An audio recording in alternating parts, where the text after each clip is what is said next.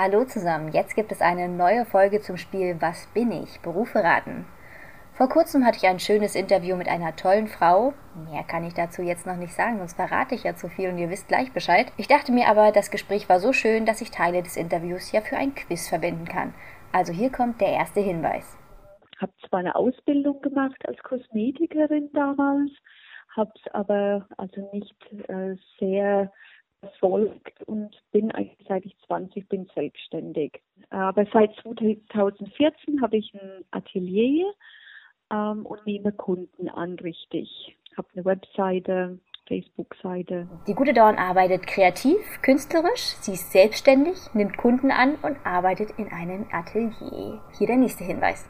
Würde sagen, dass wenn man nicht unbedingt bereit ist, ein bisschen sich zu spezialisieren auf irgendwas Bestimmtes, dass man ähm, immer die Preise so tief halten muss, um konkurrenzfähig zu bleiben. Und wenn man sich spezialisiert hat, kann man eher davon leben. Aha, sie arbeitet also in einem Metier, in dem eine Spezialisierung von Vorteil ist. Doch was reizt sie an ihrem Job und in welche Richtung ist dieser künstlerisch? Ich mag einfach gerne schnell was produzieren, die gut aussieht. Also so dieses ewig langen irgendein Kunstwerk sitzen ist gar nicht meins, aber ich mag einfach gern Kunst.